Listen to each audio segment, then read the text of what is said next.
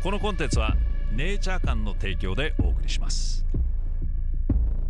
現在ネイチャー館ではサマーエンドセールを開催中。動画の最後にお得な情報もありますのでぜひチェックしてください。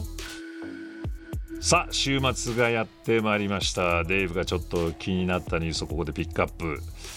えーするお時間なんですが今日はですねまあこの間オリンピックで番組を休んでいた時にまあオリンピックの仕事が終わってホテルに戻りまあいつも通りパソコンを開けてこう YouTube をチェックしていてまあ一番大好きなジョー・ローガンという今 Spotify で、えー流している、えー動画を、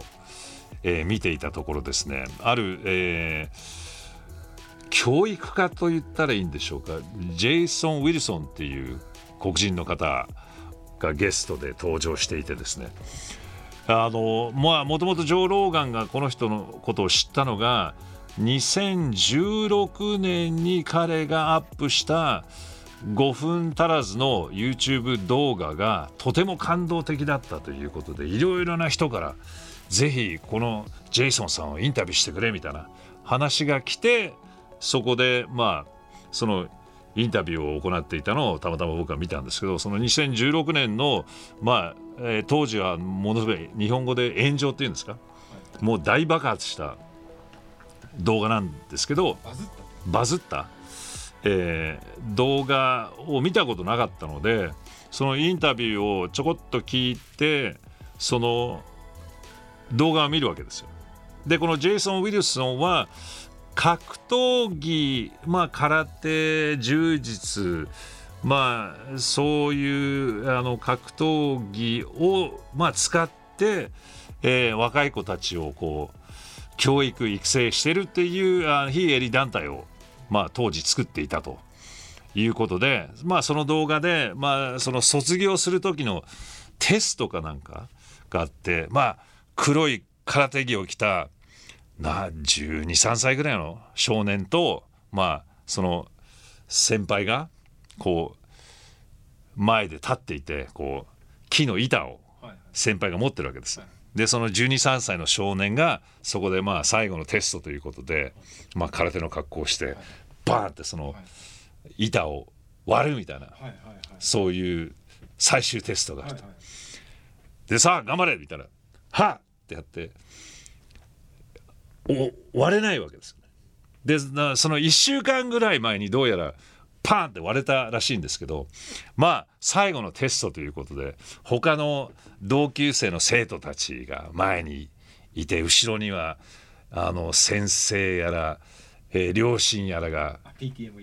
いまあいる中でまあ緊張したのかその時にはもう割れないわけですよね。でそのジェイソン先生も「さあ頑張って割るんだ」みたいな「はい」ダンもう何回やっても割れなくてもうもう泣き出すわけですよ。その123歳の子が「うわ!」って泣き出して。でそこでそのジェイソン先生が「いいんだよお前は。泣いて。泣いてもいいんだよ。男も泣く時があるんだ」みたいな。まあそういうところから「お前はなんで泣いてるんだ」みたいな。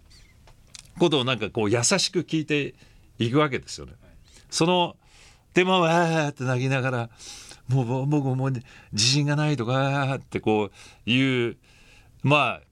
5分足らずの動画なんですけどそれを見てなんかこっちも泣けてきちゃったというかまあだから日本でなんか年を取ると涙もろくなるというかそれを見た瞬間にまあ当時バズったって言って僕は5年後にその動画を見てその動画を見ただけでこっちもなんかこうなんかこう伝わってくるものがあって見ながら子供の頃の記憶がどんどんどんどんこう蘇ってくるわけです。自分もちっちゃい頃にこういじめられたりとか何かができなくて宿題ができなくて泣いちゃったとか泣きたかったけどあのまあうん僕の時代は特にそうだったけど男の子って泣いちゃいけないっていうまあアメリカでも日本でもそういうまあ教育を受けているからもう無理やり我慢して泣くのはダメなんだみたいな。でそこであのまあ泣けてきたわけですよ。なぜか知らないけどそうもう走馬灯のようにいろいろなことが蘇ってきて。自分のそう自分のことが。それにプラスなんか自分の娘もう大きくなった娘たちがちっちゃい頃にあなんなんでこういうダメな教育をしたんだとかダメなお父さんだとかそういうものもなんかこうどんどんどんどん蘇ってきちゃってさだ不思議な動画だなと思って当時あのその非営利団体にも電話が殺到したらしいんですよね。あなたみたいな先生が僕が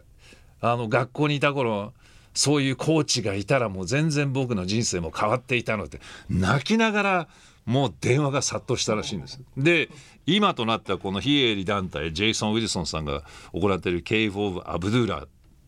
アブドゥーラムっていうのかな？っていう団体ももう500人のウェイティングリストまでできちゃってなかなかもう子供が入れない状態で大人気になっているということで。でこのまあその後にこのジョー・ローガンのインタビューを聞くとこのジェイソン・ウィルソンさんはやっぱり子供の頃ちょっと暴力的なお父さん。まああの肉体的な暴力は振るわなかったんだけど、まあ、口でもう罵声を浴びるようなあんまり愛情のないお父さん。でのもと育ったジェイソンさんでかなり、まあ、お父さんコンプレックスみたいなのを持っている中、まあ、大人になっていてま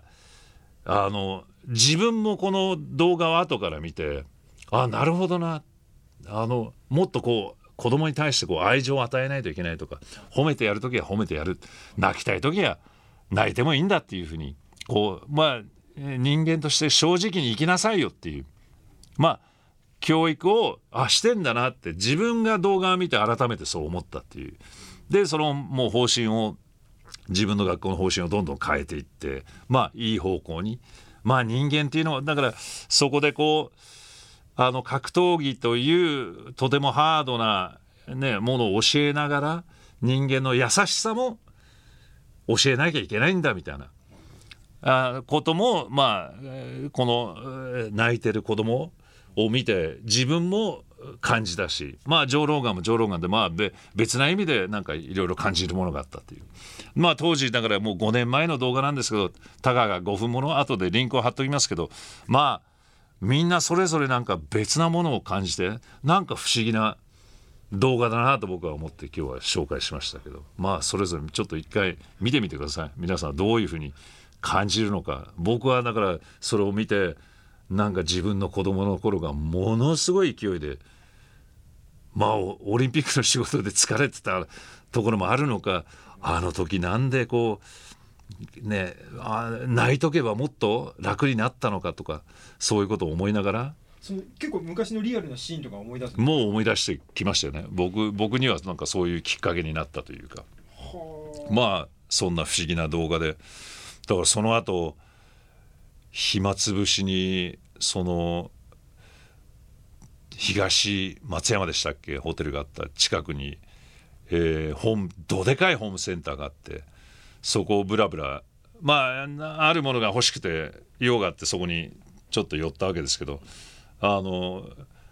キャンプ用品売り場のところを通った時にものすごい勢いであのうちの娘たちがちっちゃい頃よくベランダでバーベキューしたりとかしていた時にこういうなんですかあの、ね、キャンプ用品とか買ったりとかバーベキューグリルを買ったことをなんか突然思い出してきてああもっともっと娘たちにこういうことやってあげればよかったなっていうのが読み上げてもうホームセンターでもう泣きそうになった。でもう人がいっぱいいるので泣くには泣けないけどもう涙こらえながらキャンピンググッズを見ていたっていうのがあったエピソードで一つの動画がこんなになんか心を揺らすのかなっていうふうに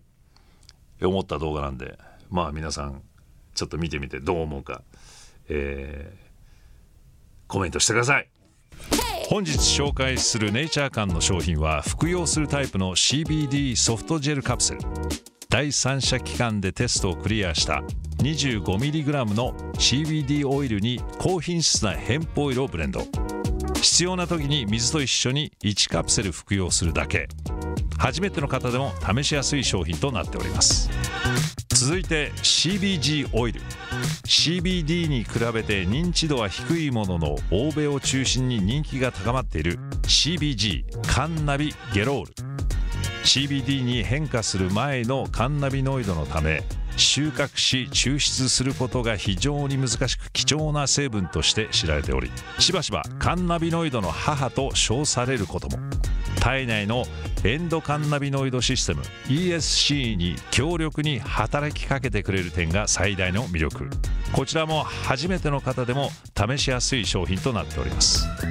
そして今回このチャンネルをご覧の皆様にはお得なクーポンでネイチャー館の商品が15%オフになります。購入の際に所定の入力フォームに DAVE15 と入力してください。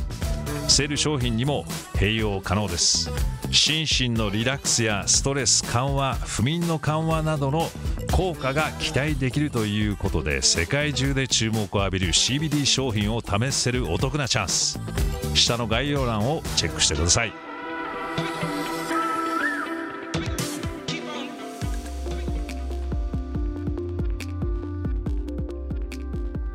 このポッドキャストは YouTube デイブフロムチャンネルと連動しています。デイブの気になったニュースの他にも都市伝説やスピリチュアル時にはデンジャラスな話題など様々なトピックを扱っております。そちらもぜひフォローしてくださいね。それではまたね